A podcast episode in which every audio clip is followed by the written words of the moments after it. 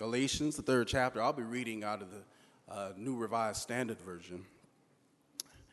If you have it, say, let's connect.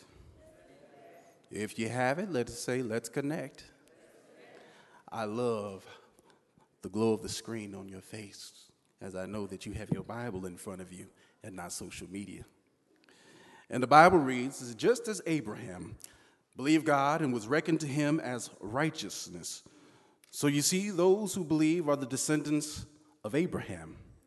And the scripture foreseeing that God would justify the Gentiles by faith declare the gospel beforehand to Abraham, saying, All the Gentiles shall be blessed in you. For this reason, those who believe are blessed with Abraham who believed. For all who rely on the works of the law are under a curse, for it is written, Cursed is everyone who does not observe and obey all the things written in the book of law. Now it is evident that no one is justified before God by the law, for the one who is righteous will live by faith. But the law does not rest on faith, on the contrary. Whoever does the works of the law will live by them. Christ redeemed us from the curse of the law by becoming a curse for us, for it is written, Cursed is everyone who hangs on a tree, in order that Christ Jesus, the blessing of Abraham, might come to the Gentiles, so that we might receive the promise of the Spirit through faith. Please bow with me in a word of prayer. Dear kind and merciful Father, Lord, we come to you at this time and we say thank you. Lord, we thank you for putting air in our lungs, Lord, and allowing us to be in our right mind. Lord, we thank you for establishing your, your family here on this world known as the church. Lord, we, we understand the responsibility that we carry as your peculiar people in making you known to the world. Lord, let us never take light of the responsibility that we've been given. Let us never treat it as though it's some type of special resort, but a mission that we've been given. Lord, we love the many ways that you are providing for us each and every day. Lord, we words escape me and being able to express my gratitude in the way that you continue to love me despite me, the way you continue to love my children, the way you love our church, the way you love our children here at the church. Lord, we ask that you continue to keep your hand over this congregation as we move forward. Help us to be singularly focused on making you known in order that you might be glorified. We love you and we thank you. In Christ Jesus' name I pray. Let us all say, Amen. Amen. Kindly be seated at this time. When I was a kid growing up in Southern California, one of my favorite things to do was to visit the amusement parks. We had Disneyland and Magic Mountain, but as a teen, visiting the amusement parks was a special time. For it was an opportunity for me, for us, to floss. Now, you may not be familiar with what it means to, to floss, but it was an opportunity to show your best gear. Now, the, the, the style at my time was, was, was baggy jeans and, and, and, and coveralls and, and, and, and, and a fresh pair of Nikes or Filas or Adidas in that order if, if you had them. But it was an opportunity to show off our wares. And the way that we wore our clothes was, was basically the way that we saw the people that we idolized, from the athletes to the, to the public personas that that filled our entertainment airwaves and radio waves, it was a chance to express ourselves. But I want you to know that even in wearing our clothes, sometimes it was backwards or inside out, because inside out was wiggity, wiggity, wiggity whack. in the cooler months, at times we would even wear our starter cap with our starter jacket to set it off. Anybody else know what I'm talking about? Yeah, yeah, yeah, yeah, yeah, yeah. That's, that's, that's what you had to wear in order to be flossing properly. And I recall that on one of the occasions I was at Disneyland and I was beholden by the beauty of America's top model. And as I sat, as I looked at this amazing woman, I noticed that she was sitting on the shoulders of John Singleton. And I looked and I said, you don't, you don't regularly see people like that. You know, supermodels hold up the standard of what beauty is believed to be. And because they're held up as the standard, designers use them to show off their creations, their vision of beauty and style. But just as Versace and Paul Lagerfeld and Tommy Hilfiger and Donna Karan have a vision for how their creation was worn, God has a vision for how his people are to wear their faith. Some of us use our faith as merely an outfit that we put on on Sunday morning. Some of us like to wear our faith too tight. Our embrace of legalism restricts and exposes our unflattering ways and beliefs. And when we're called to act on faith, we're exposed. Some of us like to wear our faith like baggy sweats or clothes in order as a mean to cover up our indulgences, where we take advantage of God's grace. And all it shows is that there's a lot to hide. Some wear their faith loosely in a revealing manner as though it makes them more relatable to the world. You see them commonly engage in things of the world just saying that I'm, I'm accessible. Of all the figures throughout the Jewish faith, none has been more central than Father Abraham. Presented as a supermodel of faith, Abraham's importance to Judaism is highlighted by the Apostle Paul as he points to him time and time again, where he expounds on how, on how those are justified by faith. Paul refers to the faith of Abraham to the Roman churches in Romans 4 and 13, and here to the church in Galatia. Paul presents Abraham as a type to describe how his audience should wear their faith and how they are counted as his children by doing things God's way. So, Paul's argument to the churches of Galatia seeks to impress upon his audience the importance of the benefit of having the right relationship with God. He stresses it is only by faith or a belief in God that will endow them with righteousness or make them justified. Them being righteous makes them children of Abraham and permit them to receive the blessing by avoiding the curse of the law. In Paul's letter to the church of Galatia, we observe Paul making the argument that only those who live by faith can receive the blessing of Abraham. Paul makes an argument on two premises. First, that those who believe are of faith and are righteous. Second, those that live by the law are cursed. We see in the early part of the epistle that Paul chastises the people for misplacing their belief in a teaching that he did not give them. Paul continues questioning at the beginning of the chapter and into three, posing a rhetorical question asking, Who has bewitched you or who has given you the evil eye? Being referenced to an, uh, an, an old ancient custom the, the evil eye was when somebody placed a curse on you. And Paul was saying, Who cursed you by giving you this belief? He begins sharing how Abraham was first credited with righteousness because of his faith and not by any other means. When God established his covenant with Abraham in Genesis, the 17th chapter, around verse number 10, when he told him to be sacrificed, Abraham had already been credited with righteousness. It was not because of the circumcision, but it was because of his belief in God. To get an understanding or historical context of what's taking place, I'm sorry, I, am institutionalized. I, I have to go through the historical context, if you know what I mean. Paul's message and intent can be understood by the coloring lens in which the epistle was written. Although the authenticity of Galatians is not questioned, uh, some believe that the churches in the northern hemisphere, uh, this letter was addressed to them based off recent evidence, but I tend to believe that it was actually to the southern provinces, those along his first trip, because he had visited with them before. The occasion of this Galatian epistle reveals Paul's authority.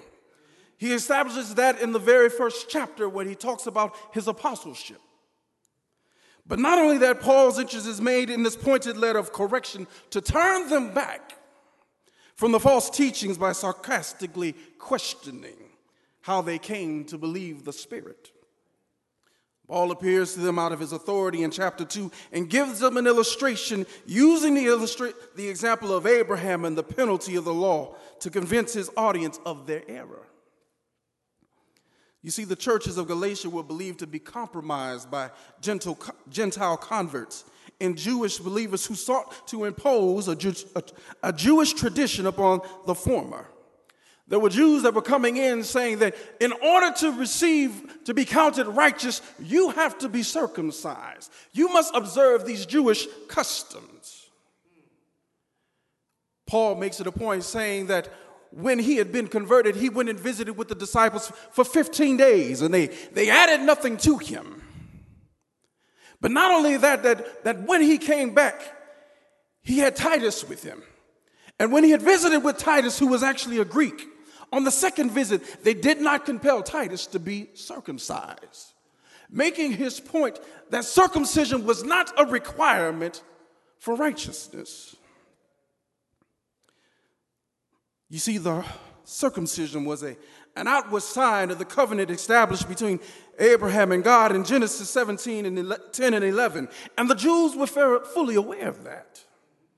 The Jews at that time took pride in saying that they were ch- the children of Abraham.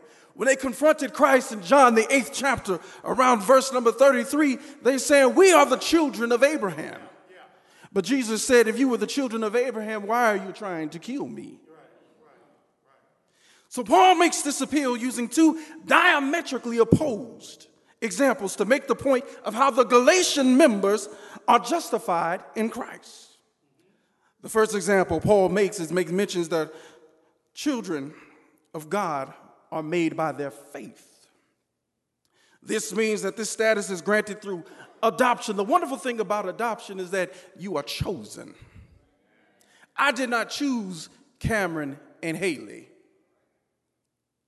I would choose you again, though, if I had a choice. But children that are adopted have been chosen. You see, you need to understand that the idea of adoption was favorable, was a favorable arrangement for the adoptee. In ancient times, those that were adopted had all the privileges but none of the responsibility. If the parents got old, it was not the responsibility of the adopted child, but they got all the blessing. The adopting parent pledged to care for the adoptee as if they were their own child. However, unlike blood children, they could not be sold into slavery. You see, slavery was a very real thing. People could sell their children into slavery to help pay a debt. They would sell themselves into slavery to pay debts. And so the idea that Paul uses turns this idea on his head by introducing the idea that anyone that prescribes the keeping the law are not heirs, but a slave. He makes this point in Romans, the fourth chapter, when he says, As long as they are minors, they are no better than slaves. They, they are the owners of the property, but they remain under the guardians and trustee until the date set by the father. You see, the familiarity of the audience with the idea of being a slave surely resonated. If I were to say sellout, Uncle Tom, that would no doubt prick your ears in this audience. And Paul using the idea of a slave is no different than the words being used today. Slavery was a very common social status for those who were enemy captures of the spoils of war. One of five individuals were identified as a, as a slave in the, in the time of Roman, at the time of the Roman Empire. Slavery was also known as a temporary designation, as outlined in Deuteronomy 15, because it says, On every seventh year, you were to free your slaves. So, no doubt, they were very familiar with the idea of what it meant to be a slave. But one thing to consider about his language that the slave did not have any rights. Although slaves were allowed to worship, and some may have even been taught uh, the Christian faith, they were allowed to be a part of the fellowship they understood that they had no rights. Now, due to the perversive nature of this, of this nature, the agitators who attempted to Judaize Paul's followers, it is believed that his, that his letter to the Galatians is expressly about the law. As when he addresses the church in Rome, when he addresses the church in Galatia, he is dealing with the law. The point of this letter was, was a pointed letter in that Paul did not give thanks for the church in Galatia. Part of his, his typical salute, uh, salutation was to give thanks for the saints who were at XYZ. If you notice in the, in the book of Galatians, Paul does not give thanks for them. Why? Because they had been bewitched, they had been bewildered, they had been given the evil eye, so to speak. One of the premises introduced to the, con- to the converts was the idea of the circumcision, the, the, which was the religious practice of the foreskin being removed. It was identified that on the eighth day of a child that this, this practice was to be made to the male child and to the slaves that were living in the household. It was a mark of righteousness according to the Abrahamic covenant. Now, part of the Jewish culture was also in the keeping of the holidays. You say, why are you bringing this up, Winrow? Because I want you to know that the Jewish, the Jewish people that were coming in, they were looking to pervert the gospel. They were setting hallmarks of what it meant to be righteous, what it meant to look righteous in the eyesight of God. And so, a, a pious man, a righteous man, one, was circumcised, two, he kept the, the religious laws. He kept the law or the Torah as it is referred by, by Hebrew brothers. All these practices were ultimately tied to the covenant, derived from the word Acadia, which means to bind. Whenever Paul uses covenant, covenant language or means the word covenant, now you start getting serious. The hearers of the word begin to understand that there is, there is a gravity to what is taking place. And to use such a word was to bring a sobriety to the topic that was at hand. For Paul to use such a word was parallel with contract speech. A covenant was an agreement made between two parties by the binding oath written by the parties. Now, I want you to see this in Galatians 3 6 and 8, where it says, Even as Abraham believed God, and it was counted to him for righteousness, knowing therefore that they which are of faith are the same as the children of Abraham. Paul begins a deliberative oratory of offering scripture as an example of Abraham as a model of faith. This goes all the way back to Genesis 15 and 6, where it says that Abraham believed God and was credited with righteousness. Now, his claim that the faith of the Gentile believer is synonymous to that of Abraham therefore makes him his children. But Paul says that just as Abraham believed God and was credited with righteousness, Paul and his opponents agreed on Abraham as a faith model, but differed in the order in which it was received. You see, the word righteousness in the, in the original text was dikaiosune. Say that with me, dikao sini. That means righteousness. Now, when we talk about righteousness, righteousness is basically doing it God's way. Say it with me. Doing it God's way. It says that Abraham believed God. And what God did is that he, some people say some funny math. He credited him with righteousness. What did he do? He believed. What was given to him? Righteousness. So, in order for one to be counted righteousness, one needed to believe in God.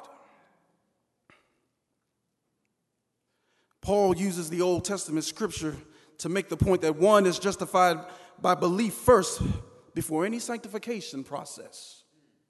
If you notice, when God established the, covenant between him and Abraham, in addition to the circumcision, animals were sacrificed and the two parties would walk between the bloody parts. This was used to, to confirm and to seal the covenant. Paul continues to build his argument in verse number eight when he says, And the scripture, foreseeing that God would justify the heathen, the Gentile, through faith, preached before the gospel unto Abraham, saying, That in thee all nations shall be blessed. Paul is keenly aware of his audience and makes excellent use of the scripture to make his argument plain. His audience knew the scripture. They knew the text. And it is right here where we see the blessing of Abraham is exposed, where he says, So then, they which be of faith are blessed with the faithful Abraham. For as many are the works of the law are under the curse, for it is written, Cursed is everyone that continueth not in all things which are written in the book of the law to do them.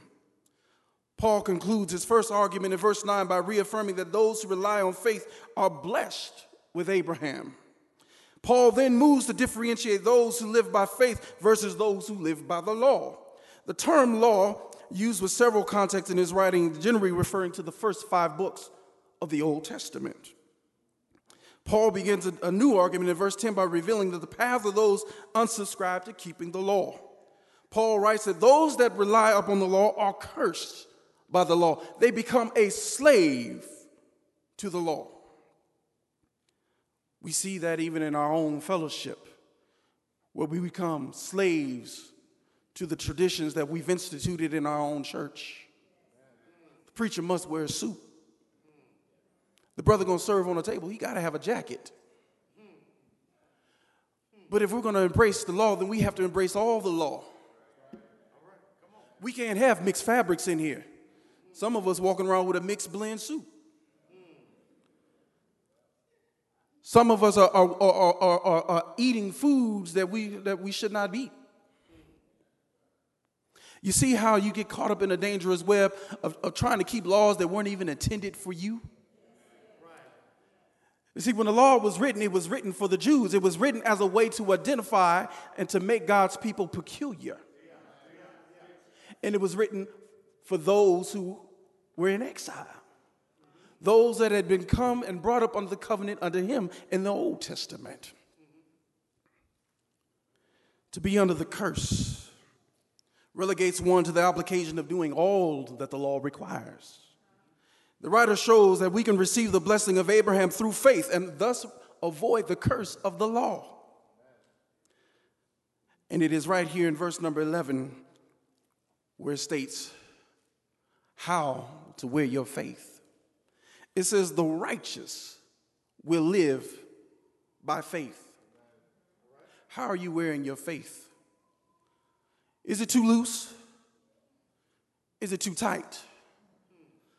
Is it barely hanging on? We see that the way that Abraham wore his faith. Although Abraham was not a perfect man, Abraham did it God's way.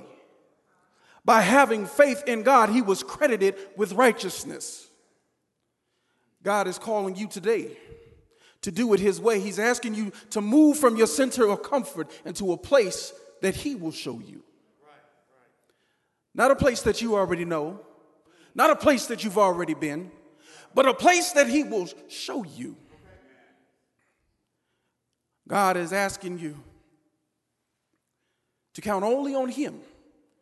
You see, for Abraham to move from the land that he was familiar with was a trust of faith. You see, many of us, we get comfortable, especially for those at that time who were, who were farmers. They were, they were an agricultural people. They knew the land, they knew when it was going to yield its crop, they knew where they were going to get their water from. But for Abraham to leave his land was to leave his resources and to leave what he knew.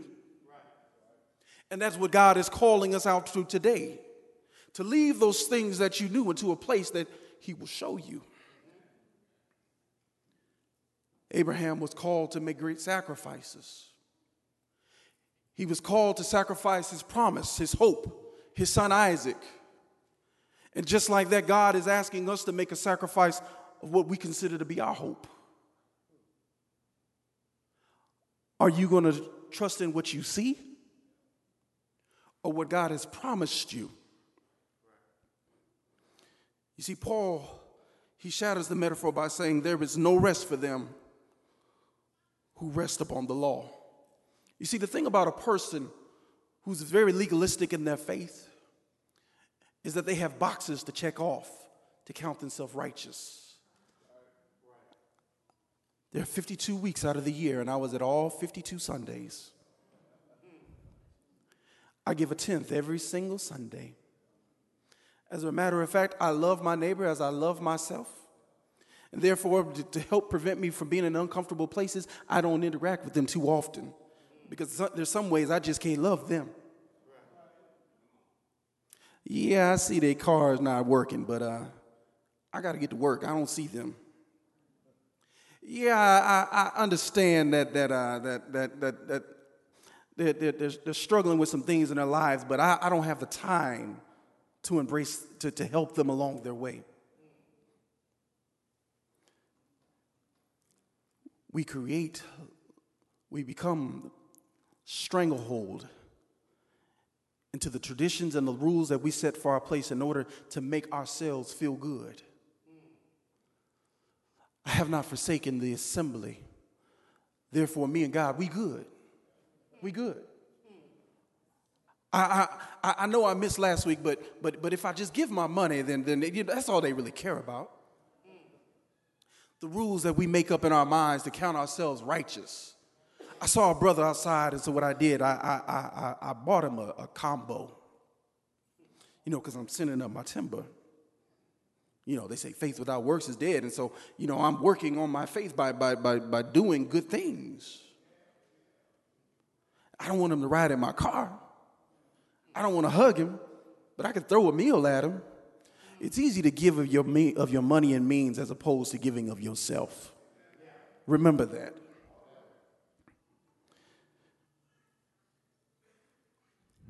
Paul continues his argument in the epistle where he invokes Leviticus, Leviticus 18 and 5, just as he did with the churches in Rome, where he says, The man that doeth them shall live by them. He shall live by them. And this is where we see where the curse is removed. You see, in, in verse 13, it says, Christ hath redeemed us from the curse of the law by being made a curse for us, for it is written, Cursed is everyone that hangeth on a tree.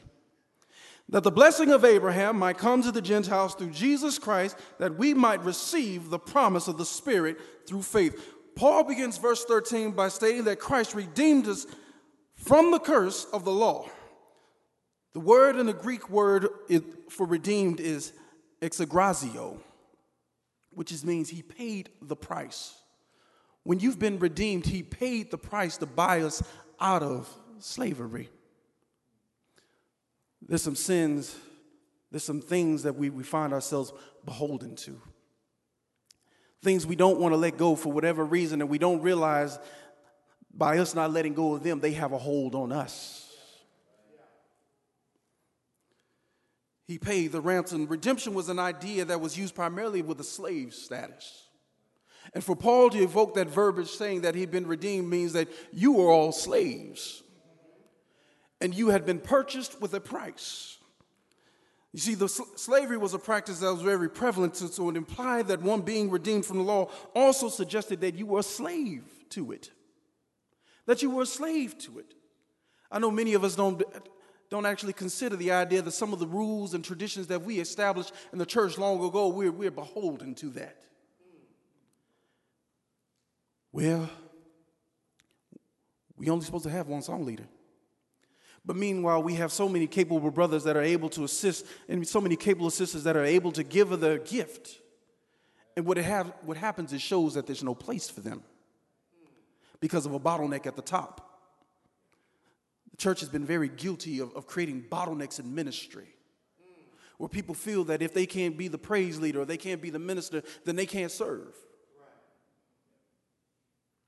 Because of the paradigm that we've created in our own tradition of what, what it looks like to be to have an acceptable service, acceptable worship. We create these rules. Women need to wear, can't wear pants. Hair must be long. So what do you say to the woman that's battling cancer? You've painted, you've painted her into a corner, saying that she's not giving respect to God because her hair is not long. Do you hear the stuff that, that, that we come up with? And we'll sit down a brother because he's not wearing his priestly collar. Can I take this off?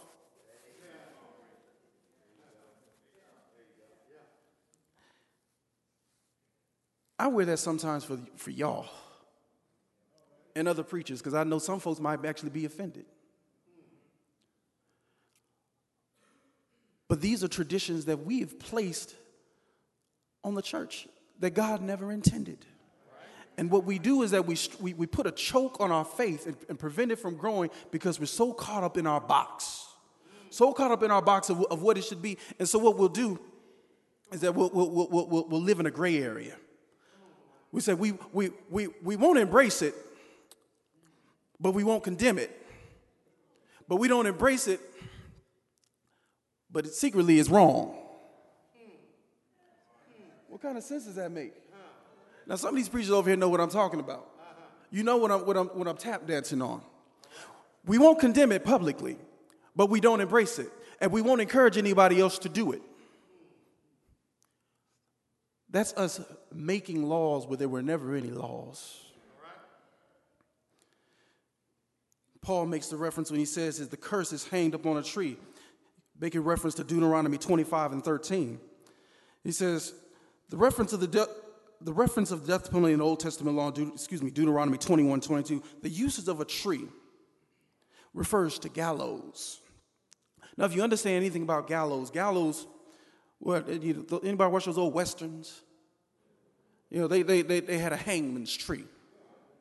And what, they, and, what, and what hanging was designed to do was to cut off the person's airflow to the point that they could not breathe, to the point that it would break their neck. And many of us have so many different rules and regulations that we put, that we begin to we begin to suffocate ourselves, suffocate ourselves to the point of spiritual death. And Paul makes it quite evident. He said they're hanging on trees.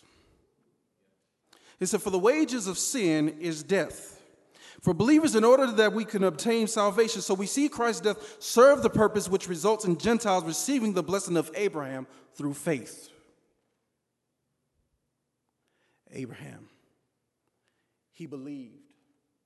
Therefore, he was credited with righteousness. He was credited with doing it God's way. Paul's argument to live by faith of the law compels the Galatian churches to re examine the, the new teaching that they had been given, that they had recently embraced and began to depart from. Paul makes mention several times in the patches that the righteous shall live by faith. And if you don't get anything else out of from me other than a few good winks, understand that the righteous live by faith. I can't put any weight behind coming to church every Sunday in a three piece suit. I can't put weight behind coming to, church, coming to church every Sunday and singing every verse of the song. That doesn't make me any more righteous than anyone else. I can't put any weight into attending every single Bible class, every single fellowship, when I know deep down in my heart I don't want to be there. We get so caught up sometimes with checking the boxes that we never check our heart.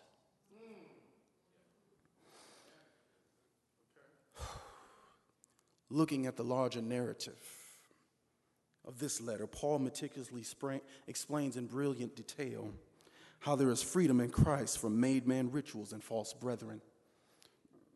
He uses the allegory of Hagar and Sarah speaking how those who are of faith are the children of Sarah, but those who are the law are the children of Hagar. And because they are the children of Hagar, they cannot receive the inheritance that has been promised. He successfully argues that for those who rest on the law are cursed to hanging on that tree. The theme in this passage reveals that there is freedom by believing in Christ Jesus, who paid the price by his blood and redeemed us from the penalty of the law, just as God promised Abraham would be a blessing to nations, including Paul's audience, the Gentiles. Where's the blessing of Abraham?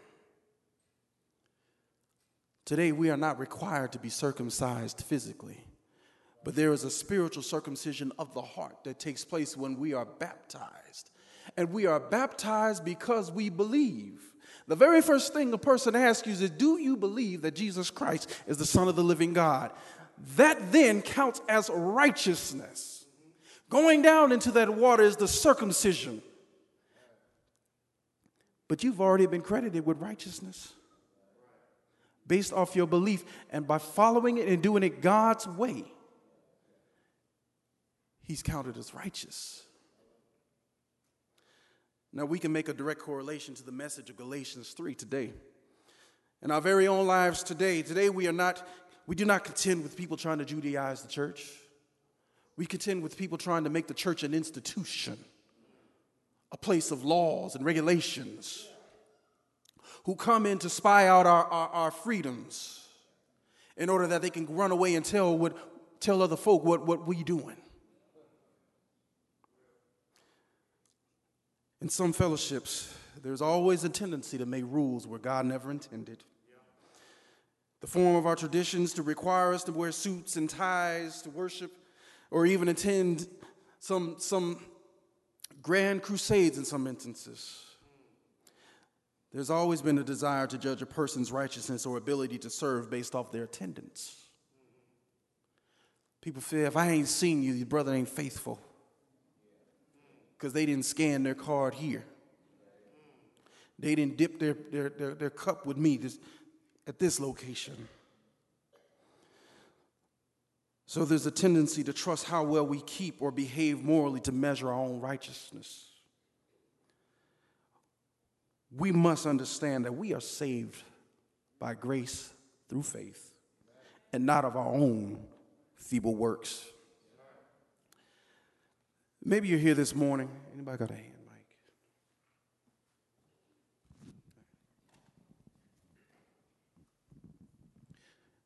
Maybe you're here this morning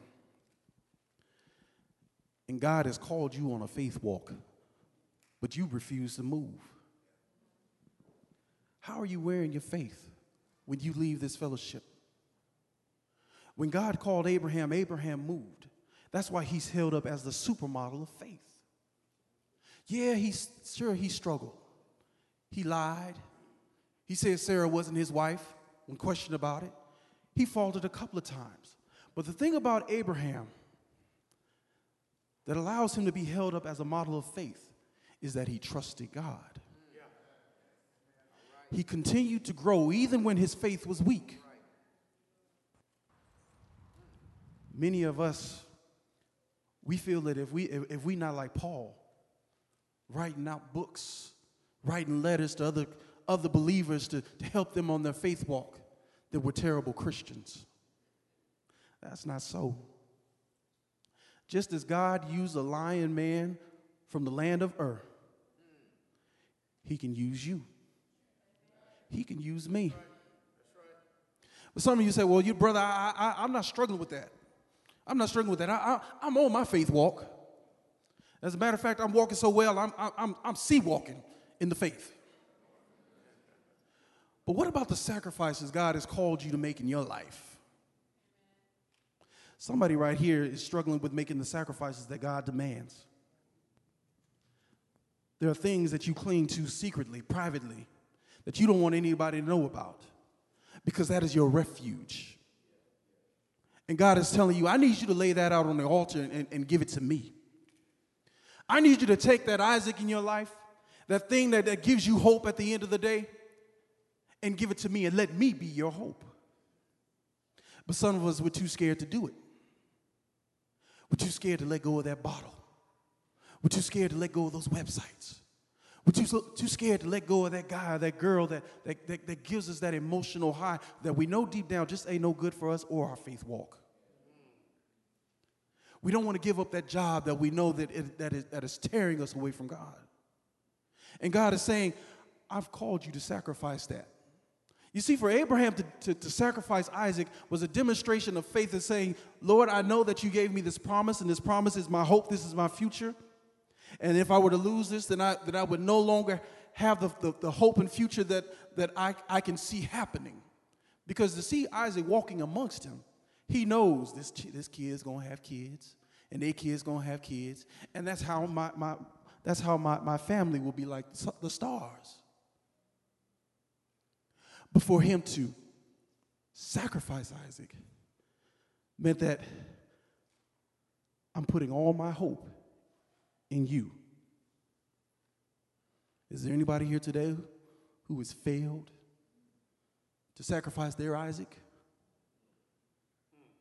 What are you holding on to?